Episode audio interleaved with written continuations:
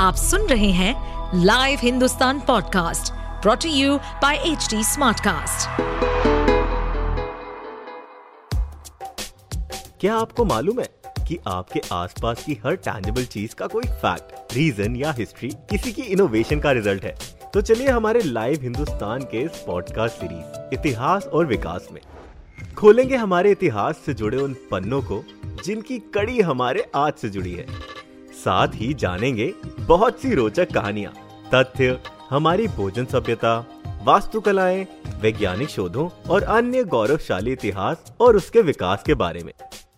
आपने हवाई यात्रा तो की होगी, अगर नहीं भी की है तो बड़े बड़े हवाई जहाजों को उड़ते हुए ज़रूर देखा होगा, और देखकर मन में कई सवाल भी आए होंगे कि दूर नीले आसमान में उड़ते ये जहाज़ इतनी ऊंचाई पर आकर कैसे उड़ लेते हैं? ये गिरते क्यों नहीं? बताएँगे आपको। कि प्लेन्स कैसे बनाते हैं ये बैलेंस ये गिरते क्यों नहीं है?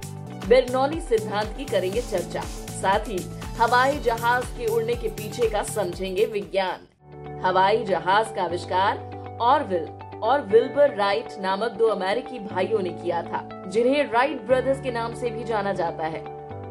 1903 में राइट ब्रदर्स ने दुनिया की पहली उड़ान भरी थी। आमतौर पर हवाई जहाज़ पैंतीस हज़ार फीट की ऊंचाई पर उड़ता है। यानी कि लगभग 11.2 किलोमीटर की ऊंचाई पर। ये ऊंचाई तैतीस हज़ार फीट से लेकर बयालीस हज़ार फीट के बीच भी हो सकती है। लेकिन इतनी ऊंचाई पर ये प्लेन कैसे उड़ लेते हैं? और ये गिरते क्यों नहीं है? जहाज़ उड़ने के पीछे लगाया जाता है बेरनौली का सिद्धांत। बेरनौली का सिद्धांत डेनियल बेरनौली ने 1730 के दशक में दिया था, जो एक स्विस गणितज्ञ और भौतिक विज्ञानी थे, जिनके अनुसार किसी भी वस्तु की गति बढ़ने पर उसकी दाब ऊर्जा, यानी प्रेशर एनर्जी घट जाती है, जिसके कारण वस्तु हल्की लगने लगती है। इसी सिद्धांत पर पक्षियों का उड़ना मोटर बाइक्स का चलना और प्लेन्स का उड़ना भी होता है। यहाँ तक कि तेज स्पीड से भागते हुए जब आप खुद को हल्का महसूस करते हैं, उसके पीछे भी यही सिद्धांत है। प्लेन के विंग्स को इसी तरह डिज़ाइन किया जाता है, जिसमें ऊपर वाले सरफेस को कर्व और नीचे वाले हिस्से को फ्लैट रखा जाता है। जहाज़ के दौड़ने पर हवा को पंखों के ऊपर से गुजरने के लिए नीचे की तुलना में ज़्यादा दूरी तय करनी पड़ती है। पर दोनों ओर की हवा को समय तो बराबर ही मिलता है, इसलिए ऊपर की हवा की रफ्तार नीचे की हवा से ज़्यादा होती है, जिससे दबाव कम हो जाता है और नीचे की हवा ऊपर की ओर उठने की कोशिश में पंखों को धकेलती हुई हवाई जहाज़ को ऊपर उठा लेती है। इस तरह जहाज़ टेक ऑफ़ हो जाता है। एक बार हवा में उड़ने के बाद सारे बल समान हो जाते हैं जिस कारण ही हवाई जहाज़ हवा में घंटों उड़ पाता है। जहाज़ को दाएँ बाएँ मोड़ने के लिए बड़े वाले पंखों के पीछे की तरफ़ लंबी पतली पट्टियाँ लगी होती हैं, जिन्हें एलरॉन कहा जाता है।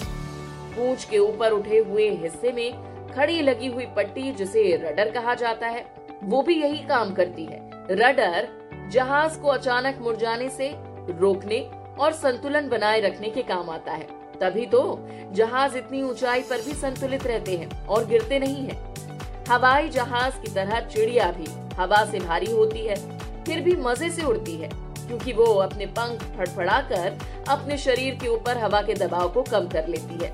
इसलिए उन्हें उड़ान पट्टी जैसी किसी चीज़ की ज़रूरत नहीं पड़ती। जिस तरह उड़ान भरने से पहले हवाई जहाज़ को रनवे पर कुछ देर के लिए दौड़ना पड़ता है, वैसे ही कुछ वजनी पक्षियों जैसे चील, गिद्ध आदि को हवा में उड़ने से पहले कुछ दूर तक ज़मीन पर दौड़ना पड़ता है। तो आया आपको समझ, कैसे ये भारी भरकम हवाई जहाज़ ऊपर आसमान में उड़ते हैं? और मीलों का सफ़र चुटकियों में तय कर लेते हैं।